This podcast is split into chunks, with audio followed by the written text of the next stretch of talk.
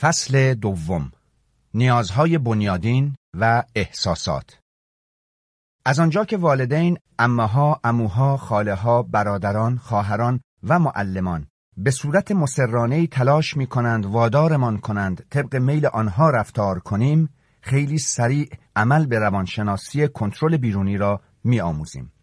البته پدر بزرگها و مادر بزرگها در این میانه استثناء هستند. آنچه یاد نمی‌گیریم انگیزه زیربنایی رفتارهایی است که از ما سر می‌زند. برای مثال چرا روابط دراز مدت برای ما انسانها بیش از سایر موجودات اهمیت دارد و چرا دستیابی به این نوع روابط بسیار دشوار است. همچنان که درباره انگیزه زیربنایی رفتارهایمان توضیح خواهم داد که به نظر من ریشه در ژنهای ما دارد تشریح خواهم کرد که برای انتخاب این همه رفتارهای کنترلگرانه نیز دلایل ژنتیکی وجود دارد. هنگام تولد تمام کاری که از ما برمی آید گریه کردن، نق زدن، مکیدن و دست و پا زدن است. با گریه و نق که نوعی بیان اولیه ناکامی و خشم است، تلاش می کنیم مادر خود را وادار کنیم به ما توجه و رسیدگی کند و اکثر مادران انتخاب می کنند تا به این درخواست ها پاسخ دهند. بدون این مراقبت و رسیدگی خیلی زود خواهیم مرد. گریه های اولیه که تلاش برای ارضاء نیاز به بقاست ما را با چیزی آشنا می کند که منجر می شود در طول عمر خود به دنبال کنترل دیگران باشیم. اما این فقط آغاز کار است. این درست که تلاش برای کنترل رفتار دیگران برای مراقبت از ما در نیاز ژنتیکی ما به زنده ماندن و حفظ بقا ریشه دارد. ولی ما به طور مطلق هم تحت تأثیر ژنها نیستیم که نتوانیم مراقبت و نگهداری از خود را یاد بگیریم. داستانی که توضیح می دهم نشان می دهد که نه تنها تقلای کودک برای کنترل دیگران ژنتیکی نیست بلکه می توانیم نسبت به کسانی که با ما نسبتی ندارند و حتی نمی‌شناسیم نیز احساس همدردی کنیم. در پروازی که ما را از لس آنجلس به مینیاپولیس می برد کودکی که به نظر شانزده ماهه می رسید در تمام طول سه ساعت پرواز گریه می کرد. مادرش کلافه شده بود.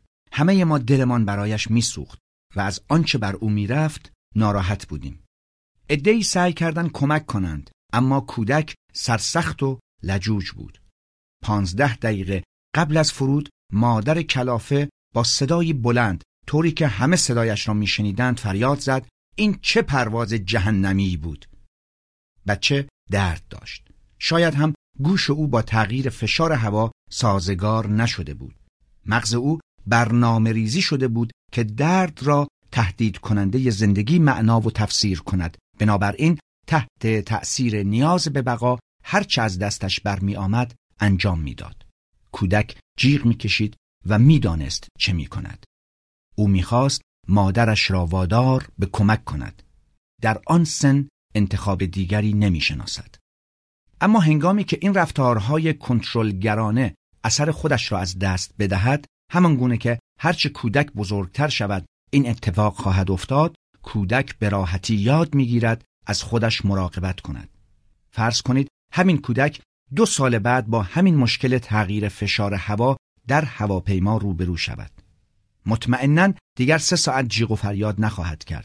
او می‌داند از دست مادرش کاری بر نمی آید در خطر مرگ نیست و جیغ کشیدن تأثیری ندارد. حتی ممکن است دریابد که اگر جیغ و داد راه بیاندازد ممکن است مادرش عصبانی شود و به او توجه کمتری بکند. او به دستورات ژنهایش توجه نمی کند و تا جای ممکن درد را تحمل می کند. اما یک اتفاق دیگر هم در آن پرواز در جریان بود. تقریبا تمام مسافران با مادر کودک احساس همدردی داشتند. همگی می‌خواستیم به نوعی کمکش کنیم. این نمونه کوچکی بر این حقیقت است که اکثر ما نسبت به کسانی که حتی نمی‌شناسیم احساس شفقت و مهربانی داریم.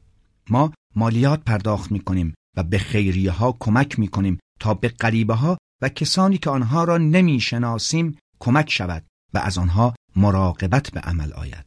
این شفقت و مهربانی نسبت به کسانی که با ما نسبتی ندارند ویژگی خاص انسان است. از آنجا که مراقبت طولانی مدت ما از فرزندان و نگرانی و شفقت نسبت به هم نوعان زمان و انرژی زیادی میطلبد منابعی که می‌تواند صرف بقای خود و فرزندانمان شود معتقدم دستورالعملهای ژنتیکی دیگری نیز به نیرومندی نیاز به بقا بر روی ژنهای خود داریم که ما را در تمام طول عمر در جهت پیوند و رابطه با یکدیگر سوق می‌دهد.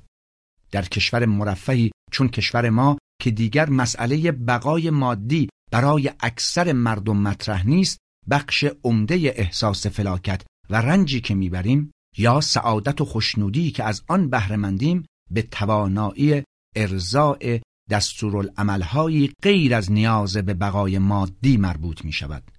برای توضیح منظورم باید درباره علم ژنتیک کمی بحث کنم. وقتی اسپرم تخمک را بارور می کند هر یک پنجاه هزار ژن در سلول اولیه به ودیعه می‌گذارند. این صد هزار ژن دستورالعملهای اطلاعاتی را با خود دارند که تعیین می کنند هر یک از ما چه کسی شویم. برای خلق انسان این سلول اولیه میلیاردها بار تقسیم سلولی می شود و یک نسخه از این ژنهای آغازین تقریبا در تمام سلولهای جنین در حال رشد وجود دارد. هر سلولی که یک نسخه از این ژنها را در خود حمل می کند به دستور یک یا چند ژن به یکی از اندامها و بافتهای مورد نیاز مثل پوست، ازوله، استخوان، قلب، ریه ها و مغز تبدیل می شود. متخصصین ژنتیک کشف کرده اند که این صد هزار ژن حامل برنامه کلی هستند که اگر اجرا شوند باعث می شود از لحاظ آناتومی و فیزیولوژی هر یک از ما به آدمی که هستیم تبدیل شویم. اگر چشمان من قهوه‌ای و موهایم سیاهند، ژنهای من این ویژگی های آناتومی را تعیین کردند. اگر دستگاه گوارشی من خوب است یا استعداد موسیقی دارم به خاطر وضعیت فیزیولوژیک معده و مغز من است و منشأ تمام آنها ژنهای من است. اگر مبتلا به بیماری سیستیک فایبروزیس هستم به این دلیل است که برخی از ژنهای مربوط به ریه های من از لحاظ آناتومی و فیزیولوژی خوب عمل نمی کنند. متخصصان ژنتیک میکوشند کارکرد دقیق تمام صد هزار ژن یعنی خزانه ژن انسانی را شناسایی کنند ولی هنوز قسمت عمده آن ناشناخته باقی مانده است. آنها بر این نکته تأکید دارند که برای ایجاد نوزادی با فیزیولوژی و آناتومی سالم ضرورتا به صد هزار ژن نیاز نداریم بلکه با هزاران ژن کمتر از این هم می‌توان کودکی سالم به وجود آورد به این ترتیب ژنهای زیادی باقی میمانند که هنوز کارکردشان بر ما معلوم نیست. اما به باور من برخی از این ژنهای ناشناخته اساس و پایه روانشناختی ما را فراهم می‌سازند. یعنی اینکه در زندگی چطور رفتار کنیم و به چه انتخابهایی دست بزنیم. بنابراین من اعتقاد دارم به غیر از بقا که به میزان زیادی وابسته به فیزیولوژی ماست به لحاظ ژنتیکی اینگونه برنامه ریزی شده ایم تا برای ارزاع چهار نیاز روانشناختی عشق و احساس تعلق قدرت و پیشرفت آزادی و تفریح تلاش کنیم تمامی رفتارهای ما همیشه در آن لحظه که دست به انتخاب می‌زنیم بهترین انتخاب ما برای ارزاع یک یا چند نیاز از این نیاز هاست. ادامه حیات از جمله توان تولید مثل در ژنهای تمامی موجودات زنده، گیاهان و حیوانات برنامه ریزی شده است. حیوانات سطوح بالاتر در برخی از نیازها با ما مشترکند. مثلا سگها می توانند دوست بدارند و حتی گاهی حسادت کنند. ولی مهرورزی و دوستی آنها به شدت پیچیدگی، تنوع و گوناگونی عشق و دوستی انسان نیست. ژنهای ما بیش از همه حیوانات سطوح بالاتر ما را برای چیزی فراتر از بقا و ادامه حیات برمیانگیزند. نیاز ما به عشق و احساس تعلق نه تنها ما را به سوی مراقبت و مهرورزی نسبت به کسانی که حتی آنها را نمی‌شناسیم سوق می‌دهد بلکه ما را به جستجوی رابطه رضایت بخش با افراد خاص مانند همسر، اعضای خانواده و دوستان در تمام طول زندگی ترغیب می کند. برخی ژنهای دیگر نیز ما را به سوی قدرت، آزادی و تفریح میکشانند. به نظر می رسد نیازهای برخی از حیوانات مثل نهنگ و خوک دریایی و میمونها که مغز بزرگتری دارند شبیه به ماست ولی هنوز برای مقایسه نیازهای آنها با نیازهای ما اطلاعات کافی نداریم. البته حدس من این است که مشابهتهای زیادی بین نیازهای ما و آنها باشد. اگرچه نمی‌دانیم نیازهایمان چه هستند و ممکن است هرگز آنگونه که من در این فصل توضیح می دهم از آنها شناختی نداشته باشیم از همان نخستین تنفس به هنگام تولد برای ارزای آنها تقلا می کنیم و در تمام طول زندگی به تلاش برای ارزای آنها ادامه می دهیم.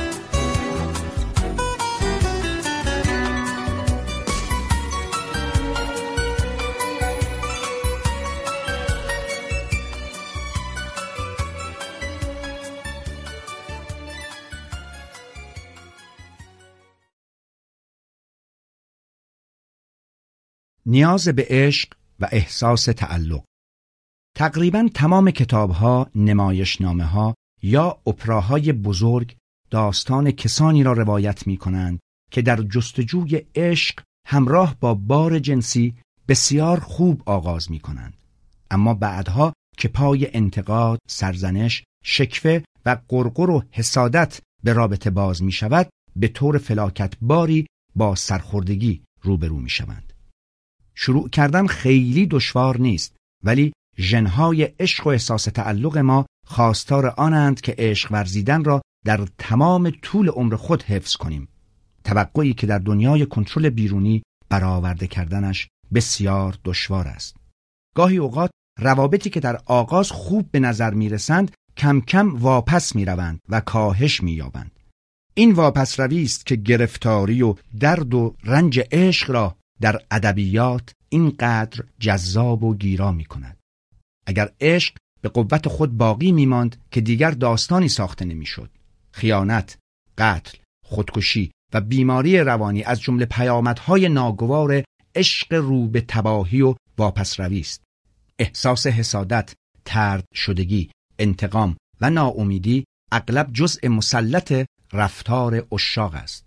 ولی افرادی که در روابط عشقی خود ناخشنودند چه بکشند چه بمیرند یا درجه کمتری از احساس فلاکت را تجربه کنند درگیر یکی از سه کنترل بیرونی هستند که در فصل اول به آن اشاره کردم. کنترل هایی که همه از این مضمون برخوردارند که تو باعث احساس ناخشنودی من هستی و من می‌خواهم که تو تغییر کنی. اگرچه کتاب ها و نمایش نامه ها بعضا در نشان دادن این ناراحتی و احساس ناخشنودی اقراق می کنند ولی در اصل درست می گویند. شکست و ناکامی در عشق می تواند در احساس فلاکت و ناخشنودی انسان حرف اول را بزند. همچنان که می‌دانیم تعریف عشق دشوار است ولی هر تعریفی از آن داشته باشیم همه باور داریم که می‌دانیم عشق ورزیدن که نشاط آور است با عشق ورزیدنی که ناراحت کننده است آن هم زمانی که خواهان عشق و محبت هستیم با هم تفاوت دارند. بعد در همین کتاب با استفاده از مفهوم تئوری انتخاب تعریفی از عشق ارائه می دهم که برای بسیاری از افراد کاربرد داشته است. ولی فعلا هر تعریفی که خودتان از عشق دارید را ملاک قرار دهید. زیرا برای آنچه می‌خواهم در اینجا توضیح دهم به تعریف واحدی نیاز نداریم. ما به دنبال عشق و احساس تعلق هستیم و به ندرت در زمینه احساس تعلق و دوستی مشکل پیدا می کنیم. ما به راحتی دوست پیدا می کنیم و دوستی های خود را حفظ می کنیم. اما عشق به ویژه عشق همراه با رابطه جنسی ناکام کننده ترین بخش این نیاز است. معمولا خیانت زمانی به ذهن فرد متبادر می شود که در جنبه عشق جنسی خود رضایتمندی ندارد. به لحاظ ژنتیکی هم هیچ مدرکی وجود ندارد که نشان دهد ما برای تمام مدت عمرمان به دنبال عشق جنسی با یک فرد مشخص هستیم. ژنهای ما برای عشق ورزیدن یک نفر را می‌خواهند. مهم نیست آن یک نفر چه کسی باشد. این حقیقت را آمار بالای طلاق و ازدواجهای مجدد به خوبی نشان می‌دهد. اما همانطور که قبلا متذکر شدم طلاق نمی‌تواند تنها شاخص ازدواجهای ناخرسند و ناخشنود باشد. احتمالا تعداد زن و شوهرهای ناخشنودی که هرگز طلاق نمی‌گیرند خیلی بیشتر از گروه اول است. در ذهن بیشتر ما رابطه جنسی رضایت بخش و عشق رضایت بخش با هم همراهند اما وقتی ازدواج می کنیم و به یکدیگر متعهد می شویم نمی‌دانیم ادامه دادن و هماهنگ نگه داشتن رابطه جنسی و عشق و مهرورزی برای تمام طول عمر تا چه حد دشوار است همچنان که رابطه مشترک ادامه می‌یابد فشاری که بر هر یک از ما اعمال می کند تا دیگری را تحت کنترل خود درآورد قد علم می کند. در این صورت پیوند رابطه جنسی و عشق ضعیف و ضعیفتر می شود تا در نهایت پیوندشان قطع می شود. باید بگویم عشق ورزیدن به کسی که می‌خواهد شما را کنترل کند و تغییر دهد یا عشق ورزیدن به کسی که می‌خواهید او را کنترل کنید یا تغییرش دهید اگر غیر ممکن نباشد بسیار دشوار است. رابطه جنسی در زندگی مشترک معمولا ادامه می‌یابد ولی رنگ کنترل کردن به خود می‌گیرد. یکی از طرفین یا هر دو از کنترل بیرونی استفاده می کنند و دیگر از عشق و محبت در زندگی مشترک خبری نیست و حالا هر یک دیگری را برای احساس تنهایی خود سرزنش می کند. حدس می‌زنم اکثر افرادی که با هم رابطه جنسی دارند عاشق هم نیستند و یکدیگر را دوست ندارند. یا یکی از آنها ممکن است عاشق باشد و دیگری نباشد. اما بسیاری از آنها یک زمانی عاشق بودند و بیشترشان اگر امکان داشته باشد هنوز می‌خواهند دوست بدارند و عشق بورزند.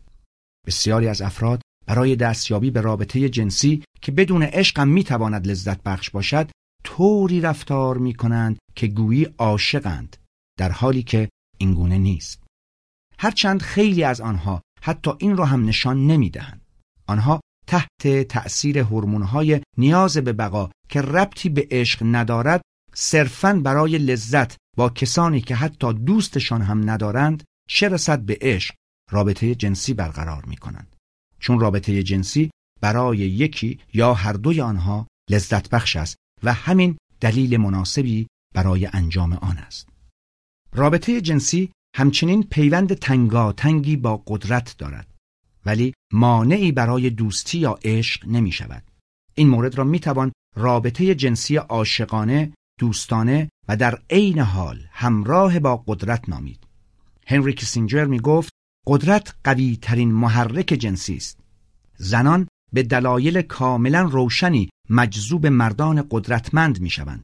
مردانی که اگر قدرت نداشتند هیچگاه مورد توجه آنها قرار نمی گرفتند. مردان نیز مجذوب زنان قدرتمند می شوند.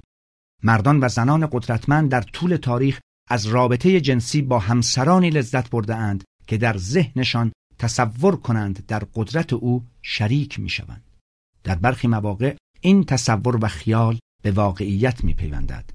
مثل ماجرای والیس و ارفیلد سیمپسون که ادوارد هشتم تخت و تاج سلطنت انگلستان را به خاطر او رها کرد. در عین حال رابطه جنسی راهی است برای تبادل دوستی و تفریح و نشاط. رابطه جنسی تفریحی برای کسانی که با هم رابطه دوستانه دارند فارغ از تنشهای عشق و انتظارات و توقعات پنهانش می تواند برای یکی از طرفین یا هر دوی آنها لذت بخش و شیوه خوشایندی برای شناخت یک آدم جدید باشد. در ادبیات به این خاطر بر آغاز و پایان عشق تأکید می شود که در این دو مقطع اتفاقات جالبی رخ می دهد. هرچه رابطه بین دو فرد یک نواختر می شود تلاش خلاقانه برای حفظ و نگهداری عشق در تمام مدت رابطه که مورد علاقه خوانندگان کتاب است بیشتر رنگ می بازد. مهیج و پرشور کردن این بخش از رابطه برای نویسنده بسیار سخت است با وجود این همه خواهان حضور عشق پایدارند برای حفظ و ادامه هر نوع عشقی اعم از جنسی یا غیره ما نیازمند عامل دوستی هستیم که در فصل اول به آن اشاره کردم برخلاف اشاق یا اعضای خانواده دوستان خوب می توانند یک عمر به دوستی خود ادامه دهند زیرا فکر تملک را به مخیله خود راه نمی دهند. از آغاز رابطه دوستی اگر وجه مشترکی نداشته باشند یا وجه اشتراک آنها کم باشد دوستان خوبی نخواهند شد. البته درباره سازگاری و هماهنگ بودن افراد با هم توضیح خواهم داد.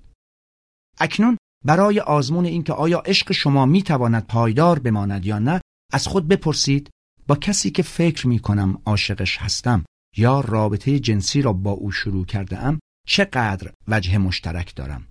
به طور ویژه از خود بپرسید اگر از لحاظ هورمونی مجذوبش نمی شدم آیا او همان کسی است که می توانم از دوستی با او لذت ببرم؟ اگر پاسخ شما منفی است شانس موفقیت عشق شما کم است. هورمون‌ها ما را به هم جذب می کنند ولی نمی توانند ما را با هم نگه دارند.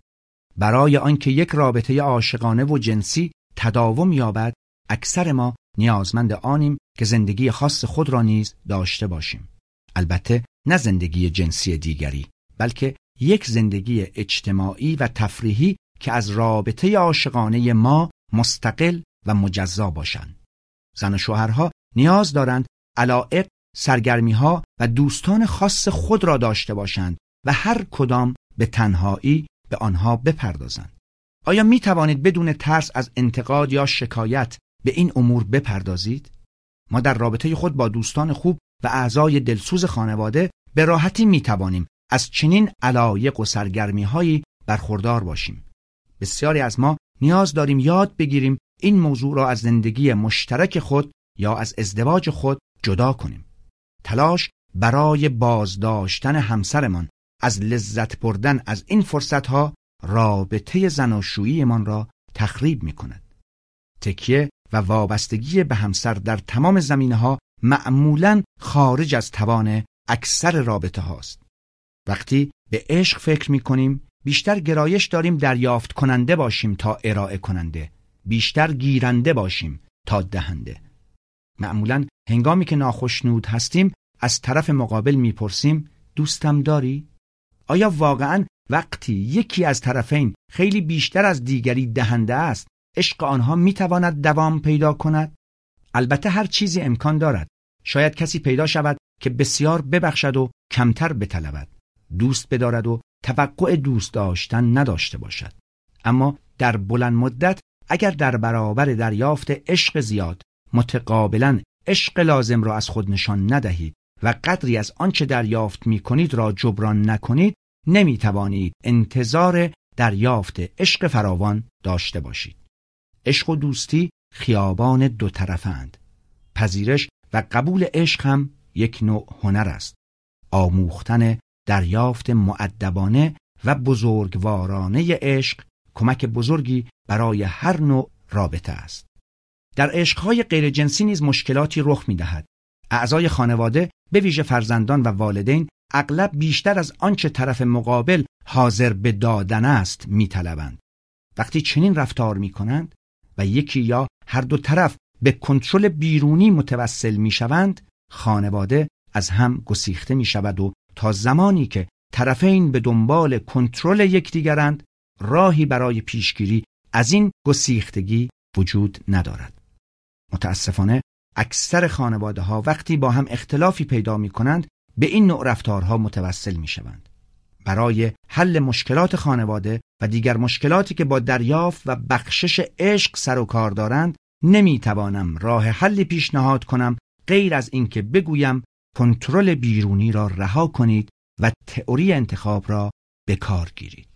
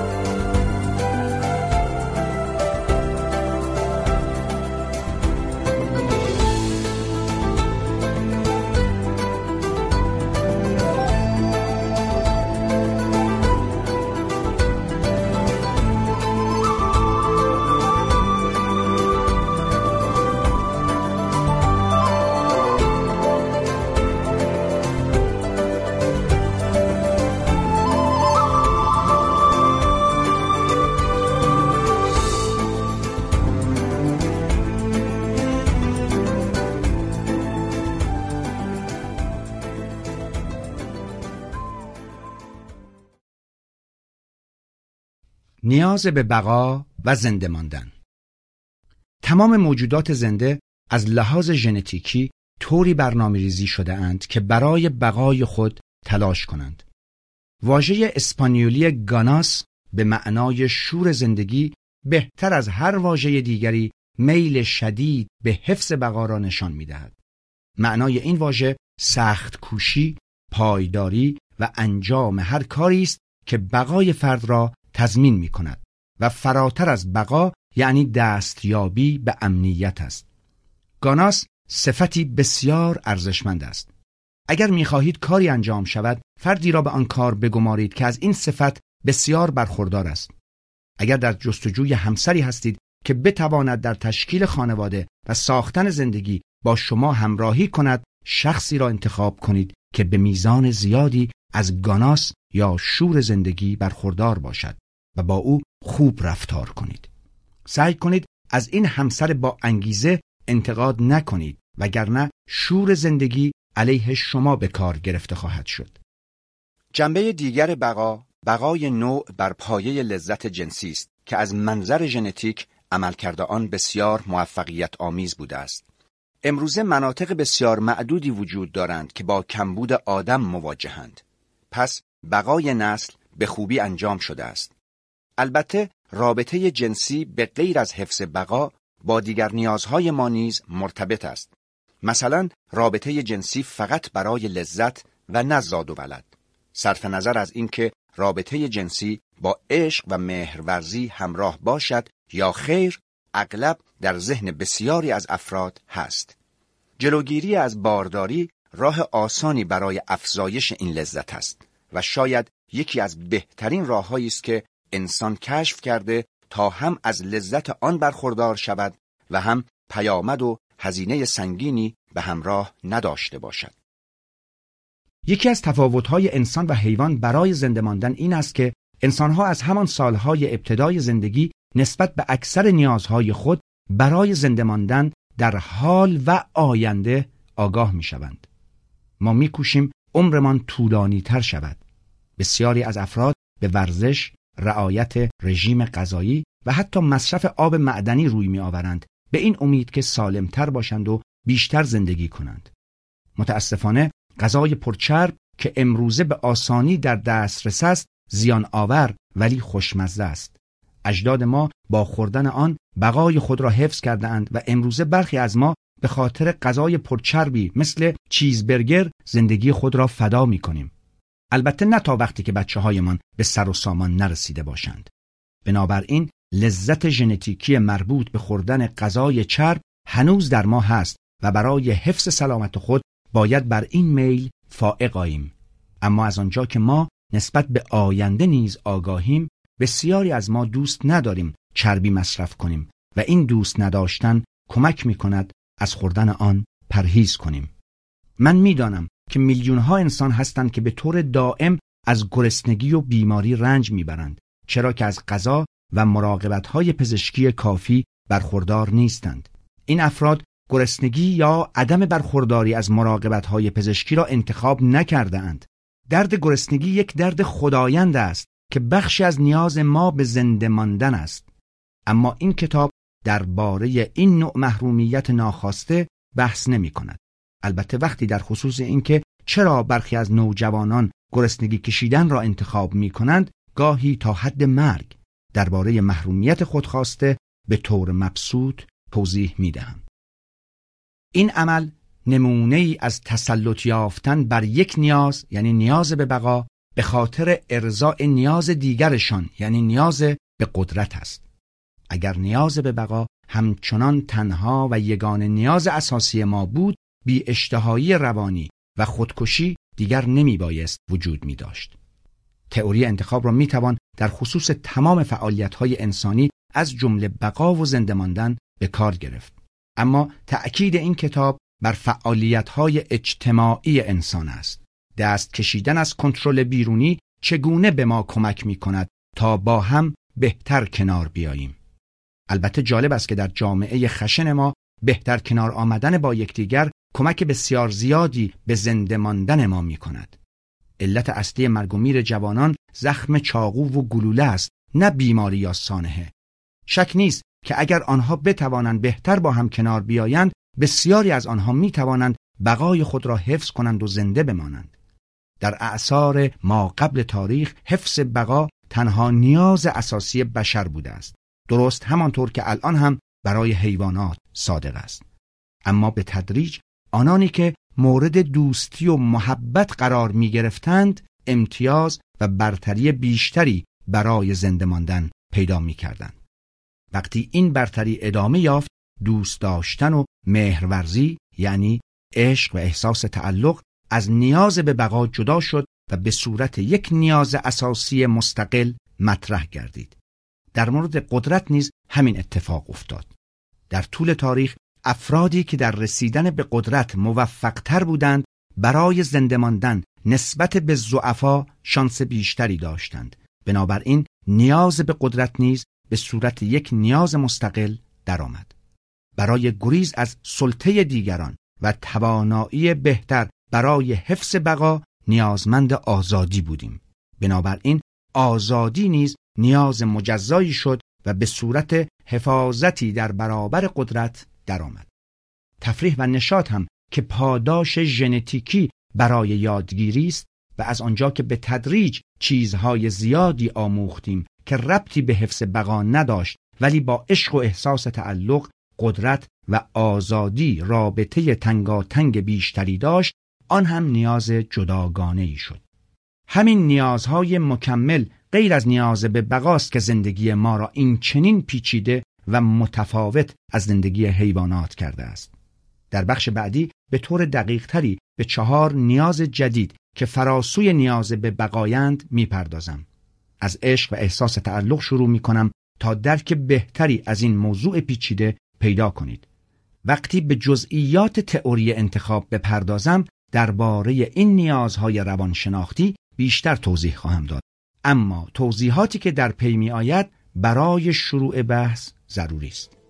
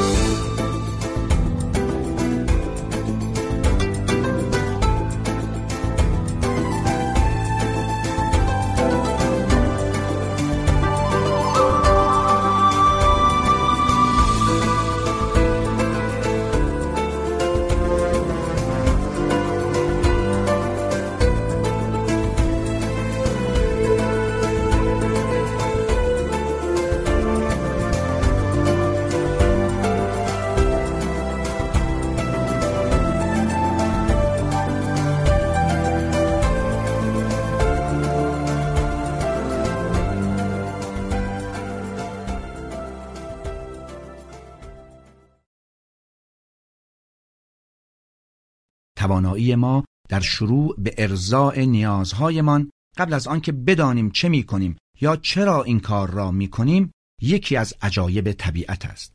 تکامل ژنهایی در اختیار انسان و دیگر حیوانات سطوح بالاتر قرار داده است که به ما توانایی احساس کردن بخشیده است. بر پایه این توانایی اولین چیزی که می‌دانیم و بیش از هر چیز دیگری خواهیم دانست این است که چه احساسی داریم از آنجا که ما نسبت به سایر جانداران متنوع ترین و پیچیده ترین نیازها را داریم دامنه احساسات ما نیز بسیار گسترده است.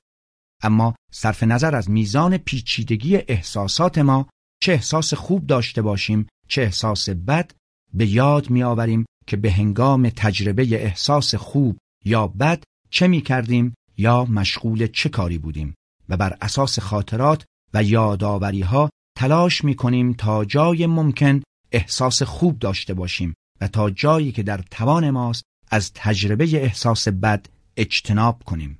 بنابراین انگیزه ملموس تمام رفتارهای ما آن است که تا حد امکان از میزان و تعداد بیشتری احساس خوب برخوردار باشیم.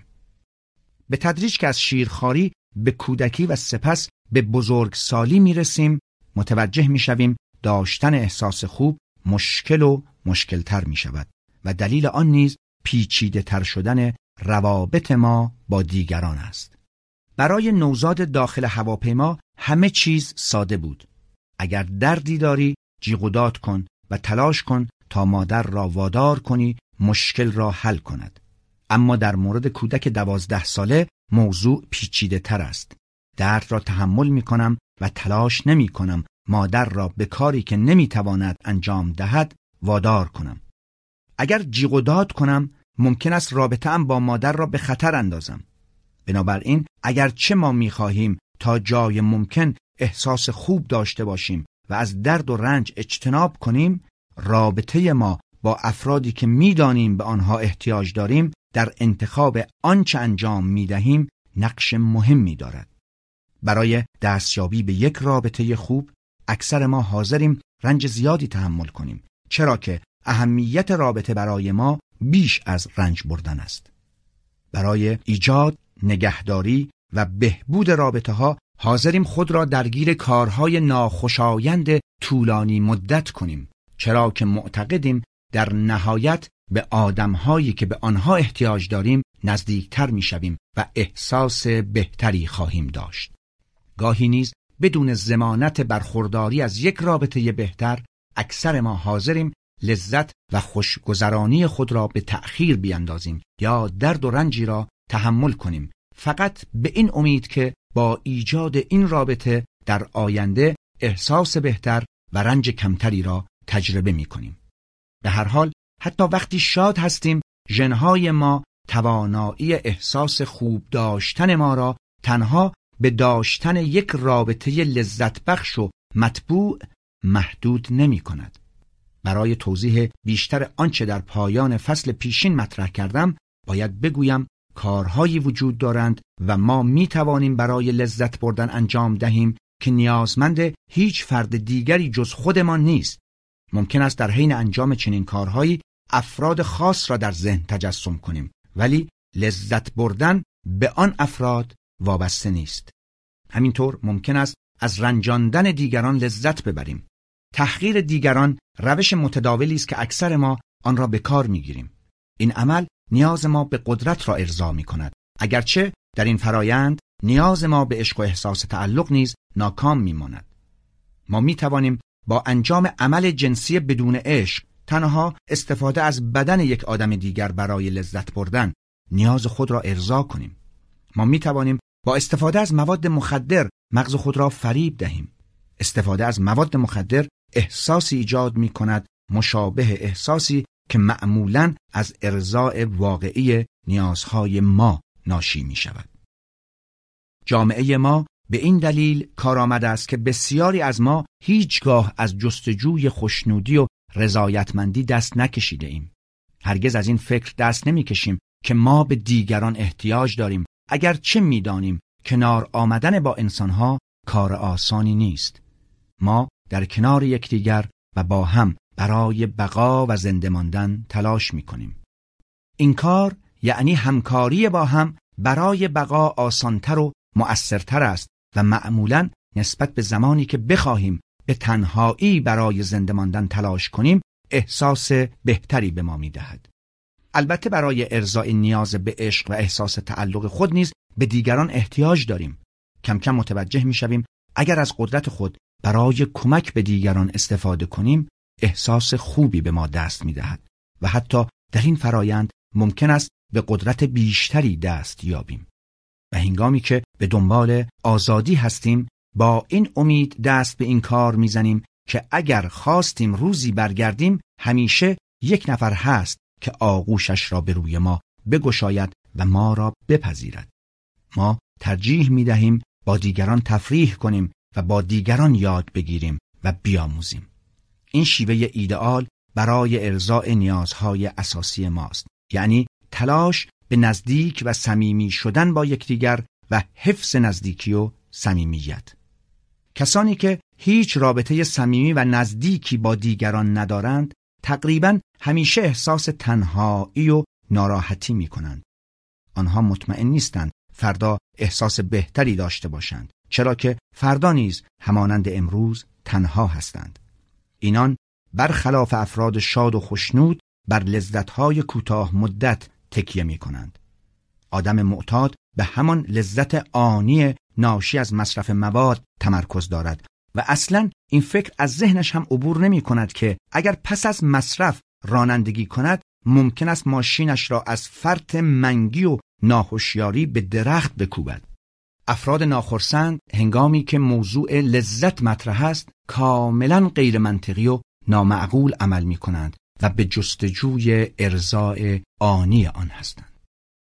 اگرچه احساس ناشی از لذت بردن از چیزهایی غیر از روابط انسانی می تواند شبیه احساس ناشی از لذت بردن از روابط انسانی باشد ولی فعالیت ها و اعمالی که به این احساسات مشابه می انجامند کاملا متفاوتند.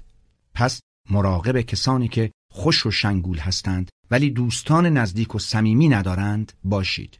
ممکن است آنها خوشتب و بزلگو باشند ولی شوخی آنها بیشتر تحقیر و ابراز نفرت است اگر با چنین آدمی ازدواج کنید خیلی زود هدف شوخ طبعی خسمانه او قرار خواهید گرفت و ممکن است تا آخر عمر از ازدواج خود پشیمان باشید.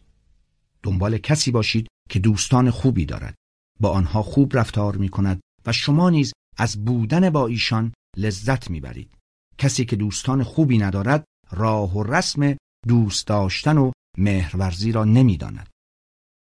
اگر فرض کنیم که ما بیشتر مواقع احساس رضایت داریم و رابطه نزدیک خود را با کسانی که احساسی شبیه ما دارند نیز حفظ می کنیم خود احساس درونی ما با دقت بسیار بالایی خواهد گفت که تا چه حد نیاز به عشق و احساس تعلق خود را و اگر با افرادی که برایمان مهم هستند همکاری کنیم سایر نیازهای دیگرمان را نیز به طور رضایتمندانه ارضاع می کنیم.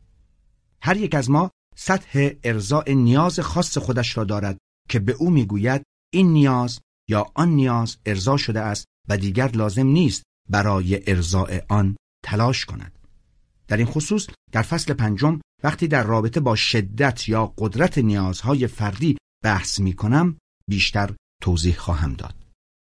اگر صبح از خواب بیدار شدید و احساس کردید ناخشنود و ناراحتید مطمئن باشید یک یا چند نیاز از نیازهای پنجگانه شما در حد مورد نظرتان ارضاع نشده است.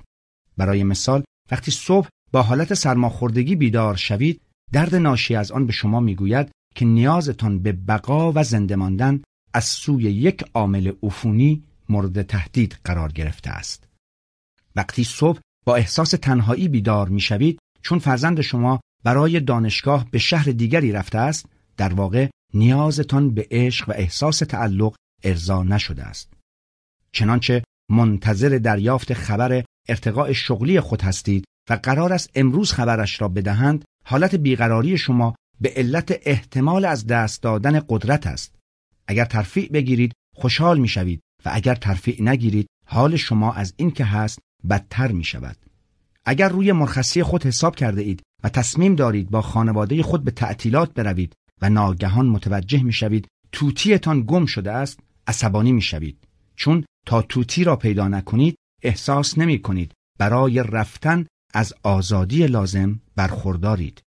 اگر قرار باشد برای تفریح تنیس بازی کنید و ناگهان باران بیاید روشن است که نیاز شما به تفریح ارضاع نشده و احساس سرخوردگی و ناراحتی شما می‌گوید که این نیاز ناکام مانده است. هنگامی که نیازهای خود را بشناسید معمولا می توانید تشخیص دهید وقتی احساس ناخشنودی و ناراحتی دارید کدام نیازها ارضاع نشده و وقتی احساس خوب و خوشنودی می کنید کدام نیازها ارضا شدهاند. ممکن است شرایط به وضوح و روشنی مثالهایی که آوردم نباشد ولی اگر کمی وقت صرف کنید می توانید آنها را شناسایی کنید.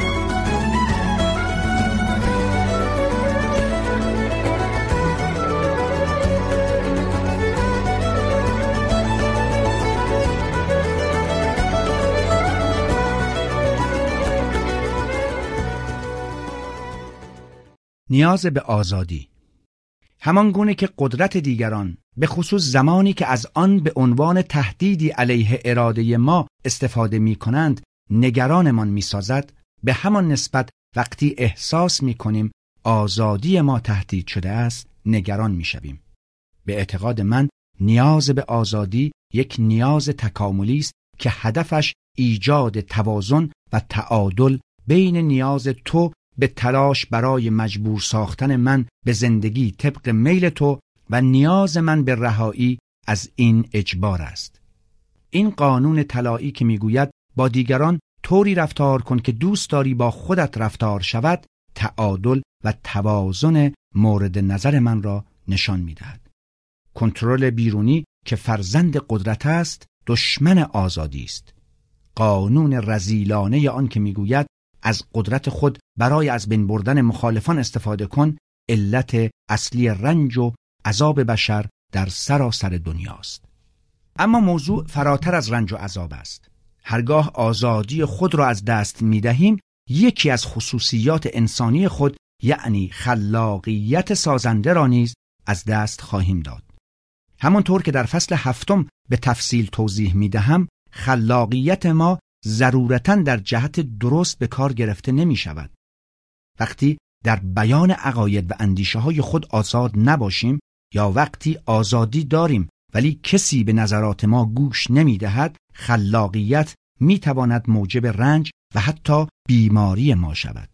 هرچه آزادتر باشیم و بتوانیم نیازهای خود را به طریق ارضا کنیم که مانع ارضاء نیازهای دیگران نشویم که این هم یک قانون طلایی دیگر است بیشتر می توانیم از خلاقیتمان در جهت منافع خود و دیگران استفاده کنیم. افرادی که در خلاقیت و آفرینندگی خود احساس آزادی می کنند به ندرت خودخواه و خودمحورند. آنها در استفاده کردن از استعدادهای خود و مفید بودن برای دیگران لذت بسیار می‌برند. یکی از مهمترین دلایلی که ایالات متحده یکی از مدرن ترین و خلاق ترین کشورهای دنیا شد این است که قانون اساسی آن مدافع آزادی خصوصا آزادی بیان است.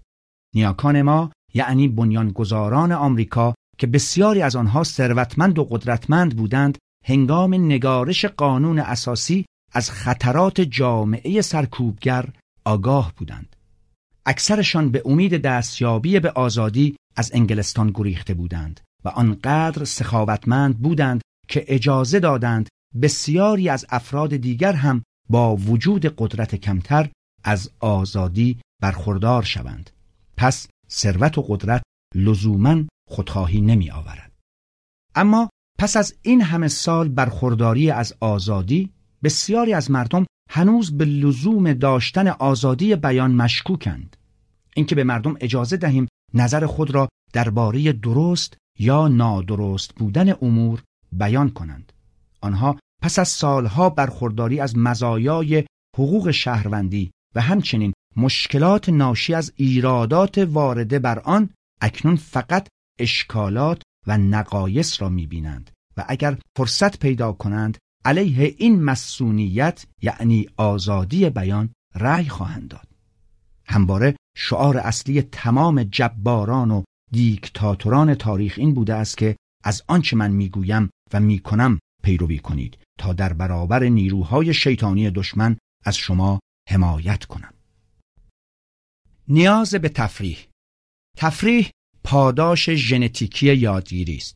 ما وارثان کسانی هستیم که بیشتر یا بهتر آموختند این بهتر و بیشتر آموختن به آنان مزیت حفظ بقا و زنده ماندن داده است و به این ترتیب نیاز به تفریح و نشاط در ژنهای ما جای گرفته است.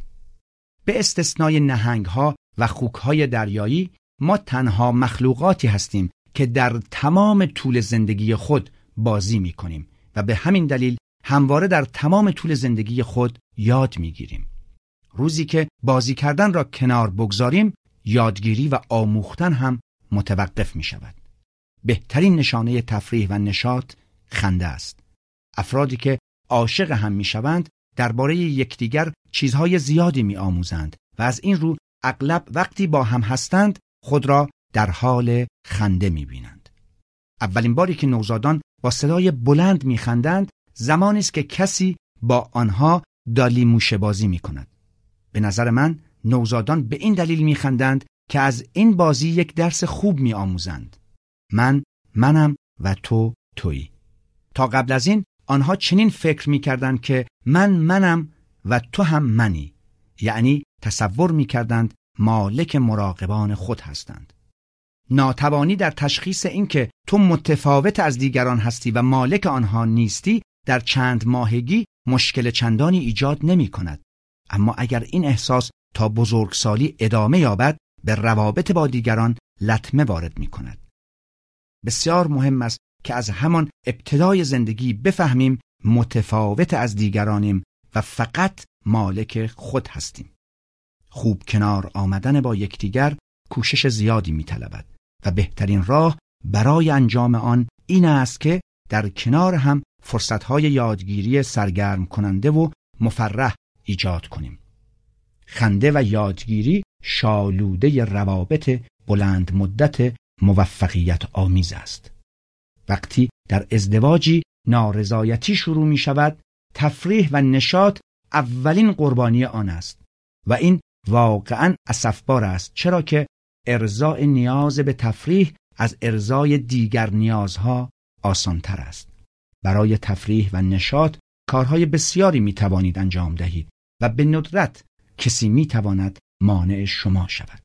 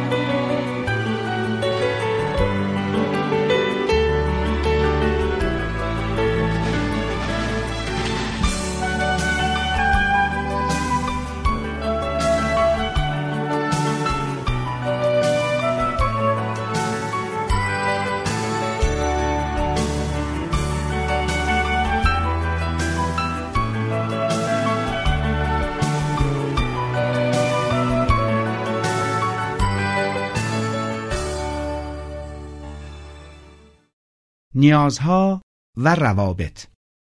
پاسخ سوال بسیار مهم فصل اول که چطور می‌توانم راهی بیابم که آزاد باشم تا همان طور که دوست دارم زندگی کنم و همزمان بتوانم با کسانی که به آنها نیاز دارم به خوبی کنار بیایم این است که با استفاده از تئوری انتخاب احتمال دستیابی به چنین راهی بسیار امکان پذیرتر است تا به کارگیری روانشناسی کنترل بیرونی.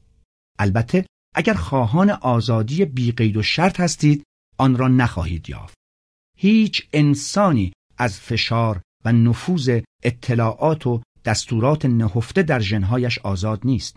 وقتی دنبال عشق و احساس تعلق هستیم نمی توانیم نیازهای دیگر مثل آزادی و قدرت را نادیده بگیریم. قدرت عشق را تخریب می کند هیچ کس نمی خواهد تحت سلطه باشد.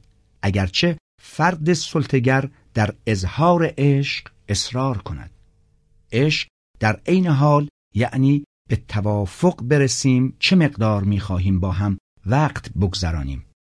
در یک رابطه خوب و صمیمی جای بسیار کمی برای آزادی که بسیاری از ما می‌خواهیم داشته باشیم وجود دارد. به مرور زمان این مقدار نیز تغییر می کند اگر نتوانیم به طور موفقیت آمیز بر سر آن به تفاهم برسیم رابطه ممکن است با شکست و ناکامی روبرو شود.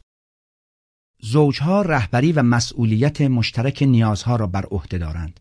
نیاز به عشق و احساس تعلق، قدرت و آزادی خود و طرف دیگر. هرگاه در زندگی مشترک تنشی ایجاد می شود، احتمالاً رابطه بین این نیازها دچار اختلال شده است. اگر یکی از همسران آزادی یا قدرت بیشتری می‌خواهد باید بتواند به اندازه‌ای که ازدواج آنها نیازمند عشق و محبت است عشق و محبت نصار کند هرگاه تغییر عمده‌ای در زندگی زناشویی رخ می‌دهد مذاکره ضروری است وقتی یکی یا هر دو کار جدیدی شروع می کنند یا بیکار می شوند کودکی متولد می شود به شهر دیگری منتقل می شوند خانه گران قیمتی می خرند و به خصوص هنگامی که یکی یا هر دو بازنشسته می شوند یکی یا هر دو ممکن است به آزادی یا قدرت بیشتری نیاز داشته باشد.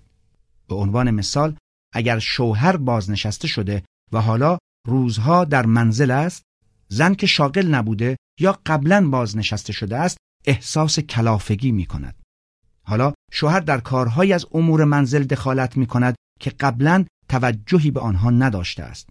اگر قرار است در زندگی زناشویی بحرانی ایجاد نشود طرفین باید بر سر نیاز خود به آزادی مذاکره کنند.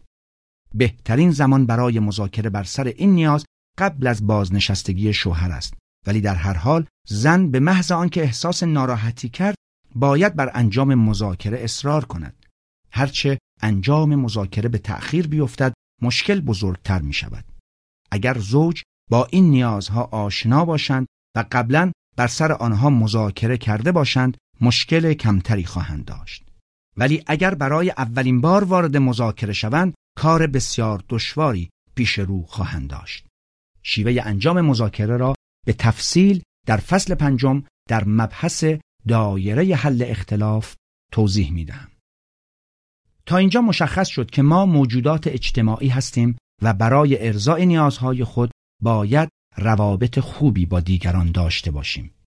رابینسون کروزو برای حفظ بقای خود به جمعه نیازی نداشت اما وقتی جمعه آمد بسیار شاد و خرسند شد جز در موردی که تارک دنیا شده باشیم اگر به زندگی انفرادی محکوم شویم حتی اگر از همه مواهب لازم برای حفظ بقا و فضای زیاد برای زندگی برخوردار باشیم زندگی ما به سر نمی آید. ولی به شدت احساس تنهایی و فلاکت خواهیم کرد. احساس بدبختی یعنی زندگی کردن بدون افرادی که دوستشان داریم و به آنها نیازمندیم. وقتی تنها هستیم و می‌خواهیم با دیگران باشیم همواره امیدواریم که کسی از راه برسد. آن یک نفر دوست و احتمالا محبوب ما خواهد بود. او به ما گوش می‌دهد. با ما یاد می‌گیرد میخندد. تلاش نمی کند ما را به انجام کاری وادارد که دوست نداریم و حتی به ما کمک می کند تا زنده بمانیم و بقای خود را حفظ کنیم. خلاصه آنکه قدرت به خودی خود هیچ ارزشی ندارد مگر آنکه بتوانید برای نفوذ در دیگران از آن استفاده کنید. اگر به عنوان رئیس بخش فروش شرکت دخانیات منصوب شوید بعید است بتوانید نیاز به قدرت خود را ارضا کنید. اما فروش اشتراک اینترنت رضایت بیشتری به همراه خواهد داشت. آزادی یعنی رهایی از قید دیگران اما نه از همه مردم. ژنهای ما اجازه نمی دهند از این همه آزادی لذت ببریم. اگر چیزهایی که یاد می‌گیریم یا به دست می آوریم را با دیگران سهیم نشویم چه لطفی دارد؟ یکی از دوستانم که یک گلف باز جدی است یک روز که به تنهایی با خودش گلف بازی می کرد با یک شوت تگذرب به هدف زد. به نظر من بازیش هیچ لطفی نداشته است.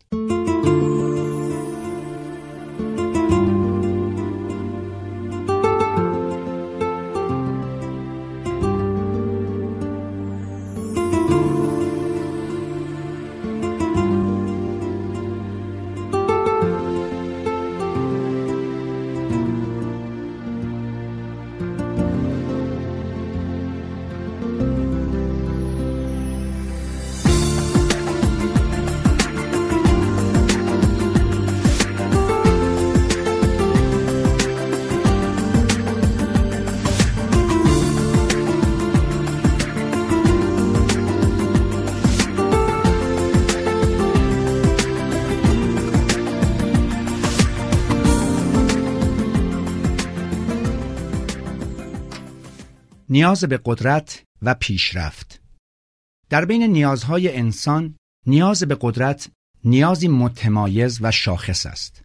برخی از حیوانات سطوح بالاتر به عنوان بخشی از نیاز خود به زنده ماندن نیازمند مهر و محبتند. بیشتر آنها طالب آزادی اند و بسیاری از آنها حداقل در زمان کودکی بازی می کنند و ظاهرا به دنبال یادگیری و تفریح هستند. اما قدرت به معنایی که انسانها دنبال آن هستند یعنی قدرت برای قدرت خاص نوع انسان است حیوانات به هنگام رویارویی با تهدید تحریک میل جنسی و جستجوی غذا برای خود و فرزندانشان پرخاشگری می کنند. اما این رفتار برای حفظ بقاست نه برای کسب قدرت. وقتی حیوانات غذای کافی داشته باشند، تحت تأثیر ها نباشند یا فرزند خردسالشان گرسنه نباشد، پرخاشگری نمی کنند. ما تنها گونه قدرت طلب و قدرت مدار هستیم و همین نیاز به قدرت است که از همان روزهای نخستین عمر جایگزین نیاز به بقا می شود و به انتخابهای زندگی ما سایه می افکند. بسیاری از انسانها قبول دارند که با وجود برخورداری از همه مواهب لازم هنوز به دنبال دستیابی به لذت جمع آوری و بیشتر داشتن هستند.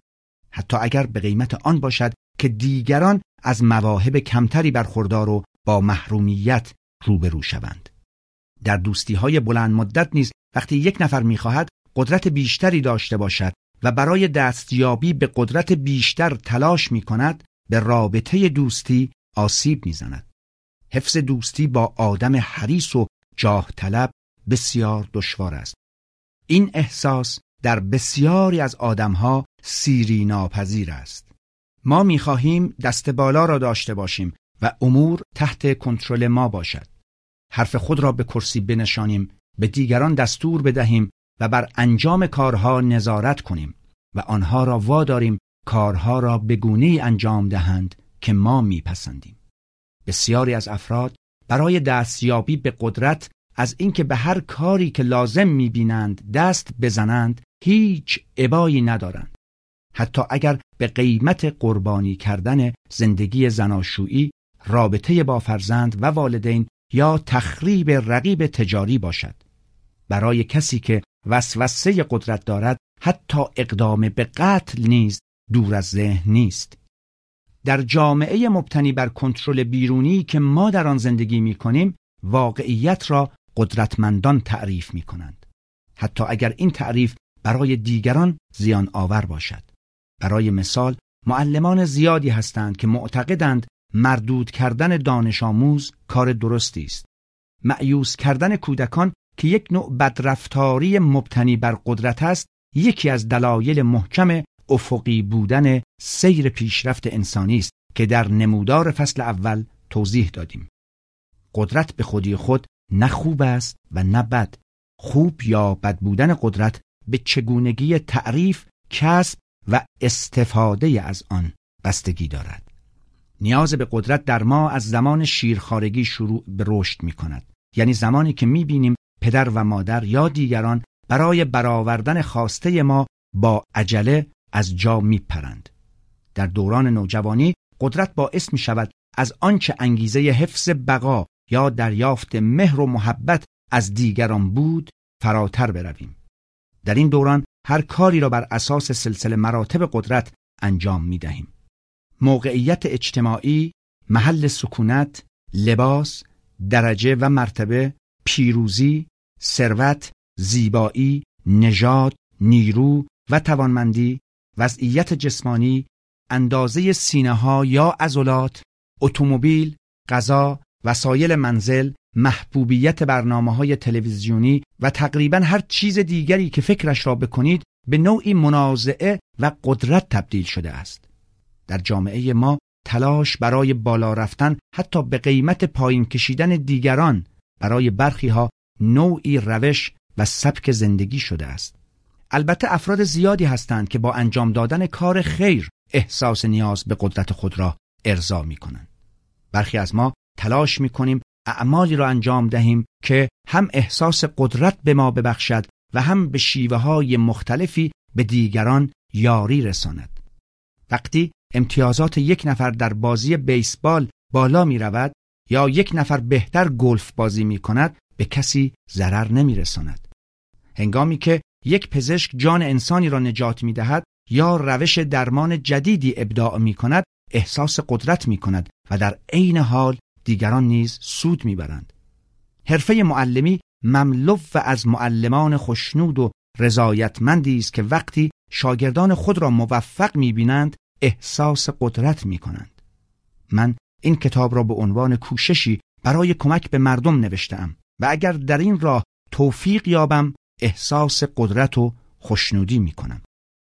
خوشبختانه در جامعه مرفه و نسبتاً دموکراتیک تقریبا همگان به قدرت دسترسی دارند و بسیاری نیز از میزان قدرتی که دارند احساس رضایت می کنند.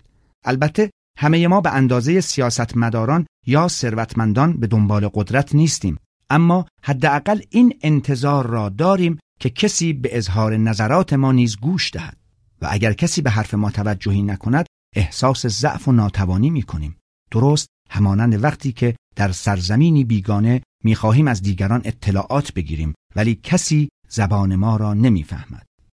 در دنیای مبتنی بر تئوری انتخاب بسیاری از افراد بی آنکه خودشان بخواهند حرف آخر را بزنند از گوش دادن به نظر دیگران لذت می‌برند. در روابط فردی همانطور که زور و اجبار برای دیگران سودمند نیست برای فرد قدرتمند نیست نفعی ندارد از آنجا که فرد قدرتمند به استفاده از قدرت تمایل زیادی دارد در شرایطی همانند زندگی زناشویی و روابط خانوادگی عملا به خودش لطمه وارد می کند. در گذشته مردان قدرتمند همواره با همسر خود می ماندند ولی معمولا به او وفادار نبودند و روابط دیگری نیز ایجاد می کردند. امروزه بسیاری از آنان زنان خود را طلاق می دهند و وانمود نمی کنند که زندگی مشترک موفقی دارند. اکنون قانون بیش از گذشته از زنان حمایت می کند و به همین دلیل هر روز زنان ناراضی بیشتری از شوهران قدرتمند خود طلاق می گیرند. از این رو افراد قدرتمند نیز به اندازه دیگران و شاید بیش از دیگران برای رضایتمندی و شادکامی خود به تئوری انتخاب نیازمندند. روی آوردن آنها به تئوری انتخاب با توجه به برخورداری آنها از قدرت می تواند برای تمام جامعه سودمند باشد. در جامعه مبتنی بر تئوری انتخاب که تأکید بر خوب کنار آمدن با یکدیگر است، زورگویی و تحمیل خود به دیگری بسیار کم رخ می دهد. در چنین جامعه دلیلی برای قضاوت کردن درباره یکدیگر باقی نمی ماند و افراد برای حل اختلافات و تفاوتهایشان با هم تلاش می کنند. افراد قدرتمند می‌فهمند که کنار آمدن با دیگران برای آنها قدرت بیشتری به ارمغان می آورد تا سلطه راندن بر آنها. یکی از ویژگی های چنین جامعه این است که یاد می‌گیریم چگونه با نیاز خود به قدرت کنار بیاییم. اگر ما بتوانیم ذهنیت و روانشناسی مسلط بر فکرمان را تغییر دهیم ایجاد چنین جامعه دور از دسترس نیست.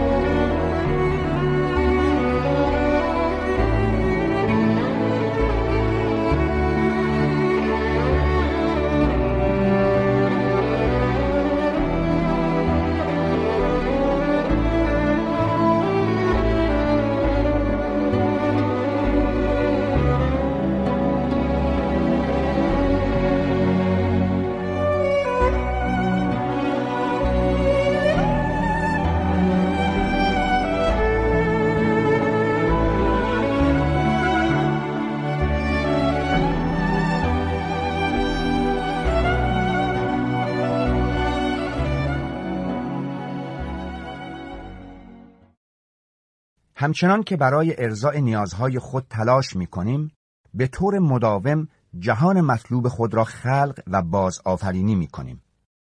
اگر به دنبال قدرت زیاد باشم، سیاست را در دنیای مطلوب خود قرار می دهم. اگر همه آنچه می خواهم حفظ بقا و زنده ماندن باشد، ابن نظر اسکروچ را الگوی رفتار خود قرار می دهم. اگر آزادی بر تصاویر دنیای مطلوبم حاکم باشد، می توانم یک قایق کوچک بخرم و با خوشنودی تمام به تنهایی در دریا سفر کنم. اگر رابطه جنسی بیشتری می خواهم، ممکن است همسر کنونیم را رها کنم و به دنبال همسر دیگری بگردم تا تصویری که در دنیای مطلوبم از همسر مطلوب دارم با همسری که دارم بیشتر مطابقت کند. اگر پول زیادی را خرج تبلیغ انتخاباتی کنم و در نهایت شکست بخورم و انتخاب نشوم ممکن است سیاست را از دنیای مطلوب خود بیرون کنم. من تا زمانی این تصاویر را در دنیای مطلوبم نگه می دارم که شانسی برای برآورده شدن آنها وجود داشته باشد و بدانم برای من مفیدند. اما در عین حال گاهی این تصاویر را برای مدت بسیار طولانی نگه می دارم. چون با وجود احساس ناکامی کنار گذاشتن آنها از دنیای مطلوب بسیار دردناک است. در واقع این کار کنار گذاشتن چیزی است که در گذشته برخی از نیازهای مرا به خوبی ارضا می کرده است. بنابراین بسیاری از ما تصاویر دنیای مطلوب خود را حتی پس از آنکه دیگر نیازی از ما را برآورده نمی کنند همچنان در دنیای مطلوب خود حفظ می کنیم. مثلا شما ممکن است تصویر زن ایدئال خود را حتی مدتها پس از آنکه متوجه شده اید دیگر نمی توانید آن تصویر را در دنیای واقعی برآورده سازید یعنی زن مطابق آن تصویر آرمانی در واقعیت داشته باشید هنوز در دنیای مطلوب خود آن را حفظ کنید. زن شما سالها در این دنیای مطلوب بوده و شما همچنان امیدوارید او تغییر کند و آن کسی شود که در تصویر مطلوب شما هست و اگر شما همسر کنونی خود را از دنیای مطلوبتان بیرون کنید ممکن است وسوسه شوید ترکش کنید که در آن صورت موجب مشکلات مالی و ناراحتی فرزندان می شود. ممکن است از همسرتان ناراضی باشید و احساس ناراحتی کنید ولی اگر او را از دنیای مطلوب خود بیرون کنید احساس نارضایتی و ناخشنودی بیشتری خواهید کرد. صرف نظر از اینکه چه دلایل مهمی برای نگه داشتن یک نفر در دنیای مطلوب خود داشته باشید اگر نتوانید آنگونه که می‌خواهید و دوست دارید با او باشید رنج خواهید کشید شاید برای رومئو و جولیت بهتر آن بود تا برای مدتی از هم جدا می شدند تا کمی بالغتر می شدند.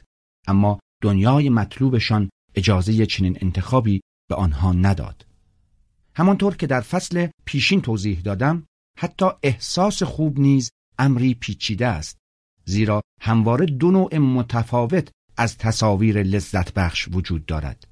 یک لذت که من آن را شادمانی یا خوشنودی مینامم و به این معناست که اگر شما ناشاد یا ناخشنود باشید تلاش می کنید تا یکی از تصاویری که در بردارنده نزدیکی و صمیمیت شما با کسی دیگر است را ارضا کنید. افراد خوشنود حداقل عدهای از افرادی را که دوستشان دارند اعضای خانواده یا دست کم یک دوست در دنیای مطلوب خود دارند اما بسیاری از افراد شخصی را که بتوانند به او اعتماد کنند و از بودن با او لذت ببرند پیدا نکرده اند. این افراد ممکن است در گذشته ترد شده یا مورد سوء استفاده قرار گرفته باشند و بدین جهت از احساس خوشنودی و رضایتمندی از روابط انسانی معیوس شده باشند. این گونه افراد در بسیاری از موارد متوجه می شوند راه های دیگری برای لذت بردن بدون داشتن رابطه با دیگران وجود دارد. آنها برای احساس خوشنودی و شادی تصاویر لذت بدون حضور افراد مثل تصویر خشونت، مواد مخدر و رابطه جنسی بدون عشق را جایگزین تصاویر لذت با حضور افراد در دنیای مطلوب خود می کنند. با انجام این کار بیش از پیش از افراد و خوشنودی فاصله می گیرند و مشکلشان وخیمتر می شود. هرچه تنهاتر می شوند کمتر می توانند بپذیرند که خودشان مردم را ترد کرده اند و بیشتر خودشان را متقاعد می کنند که دیگران آنها را ترد کرده اند. بسیاری از آنها دولت یا دیگران را که با آنها متفاوتند سرزنش می کنند. اگر این افراد مرد باشند اغلب نسبت به زنان ابراز تنفر می کنند و از تحقیر آنان لذت می برند چون به لحاظ جنسی به زنان نیازمندند. از آنها متنفرند و دوست دارند خود را آدمهای بزرگی جلوه دهند که به هیچ کس نیازی ندارند.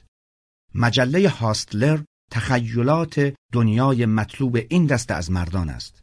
احتمالاً باید تعداد این مردها بسیار زیاد باشد چون ناشر آن میلیون ها دلار سود برده است.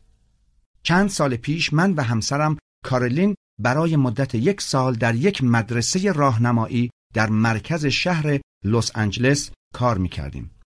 بیشتر دانش آموزان مدرسه در دنیای مطلوبشان جایی برای معلمان، همکلاسی ها و حتی تکالیف مدرسه نداشتند. دانش آموزان در مدرسه اصلا احساس خوشنودی و رضایتمندی نمی کردند. اما وقتی درباره تصاویر لذت جویانه جوانان ناخشنود حرف می زدند یا حتی برخی از آنها را برآورده می کردند مثلا مصرف مواد مخدر، خشونت، مسخرگی و دست انداختن دیگران و رابطه جنسی بیبندوبار و بدون عشق تا حدود زیادی احساس لذت می کردن. آنها به این نتیجه رسیده بودند که در مدرسه هرگز خوشنود نخواهند بود. برای ما کاملا بدیهی بود که چون آنها در مدرسه بسیار کم لذت برده اند و آنچه بوده است نیز به سالهای دوره ابتدایی آنها مربوط می شده دیگر متقاعد نمی شوند که خوشنودی و رضایتمندی در مدرسه هم امکان پذیر است.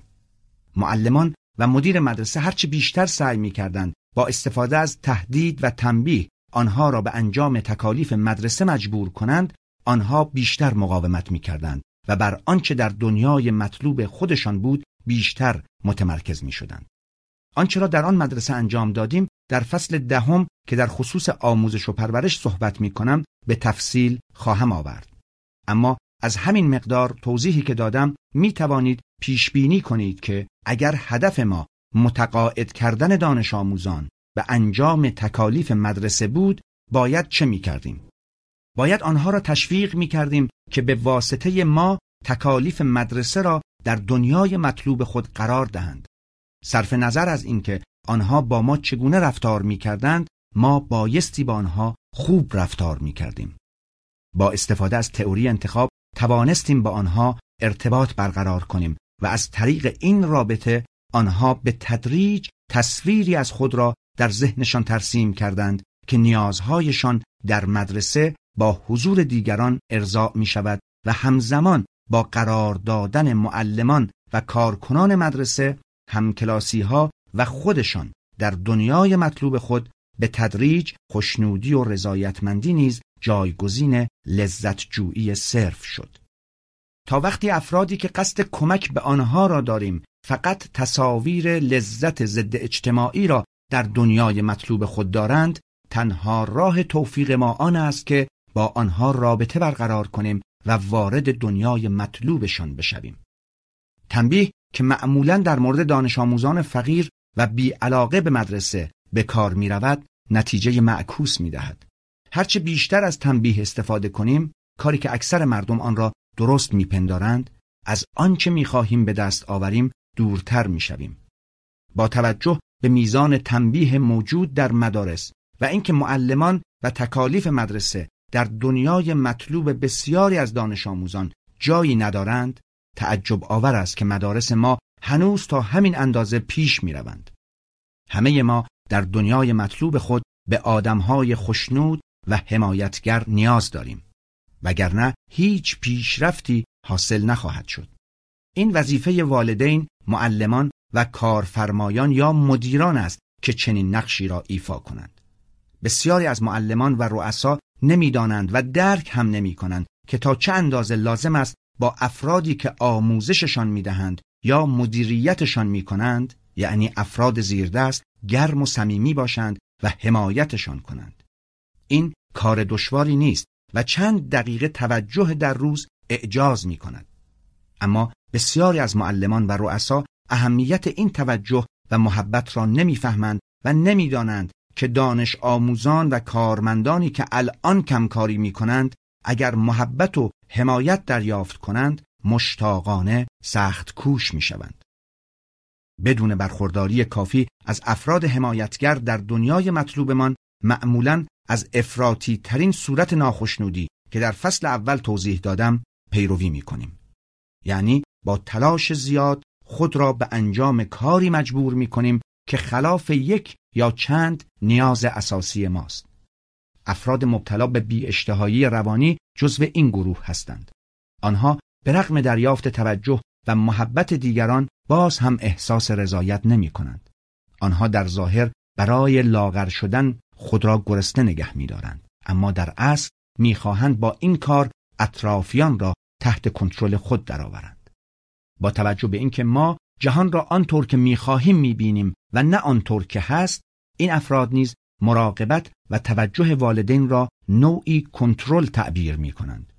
به رغم توجیهاتی که مبتلایان به بی اشتهایی روانی برای کارشان می کنند، پژوهش ها نشان می دهند آنان تصویری از خود را در دنیای مطلوبشان قرار می دهند که لاغرتر از تصویری است که در آینه می بینند. اگر این دختران جوان به این تصویر برآورده نشدنی و متغیر سرسختانه بچسبند ممکن است تا حد مرگ به خودشان گرسنگی بدهند. البته عملا عده کمی از آنها تا این حد پیش می روند.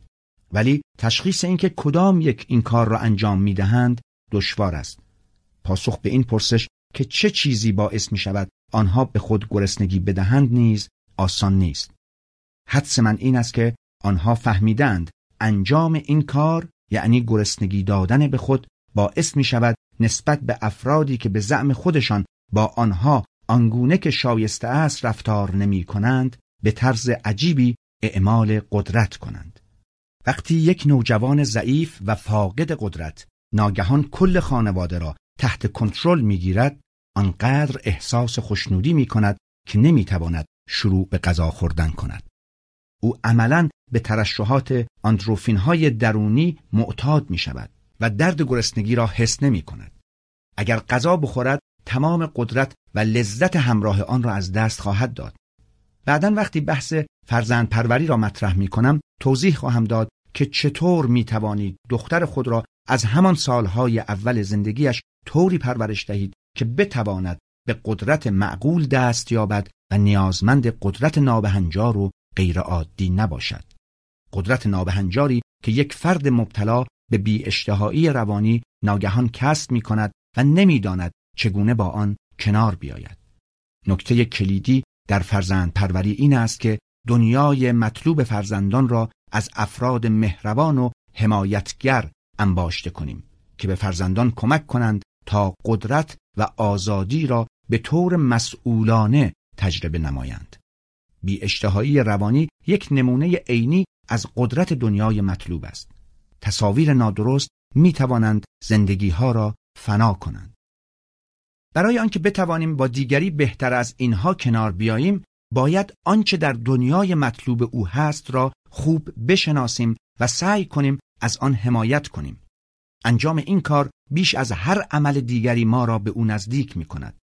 اما همچنان که مسئله بی روانی به وضوح نشان می دهد دانستن محتوای دنیای مطلوب فرد دیگر کار ساده ای نیست و در صورت دانستن آن حمایت کردن از آن نیز همواره آسان نخواهد بود.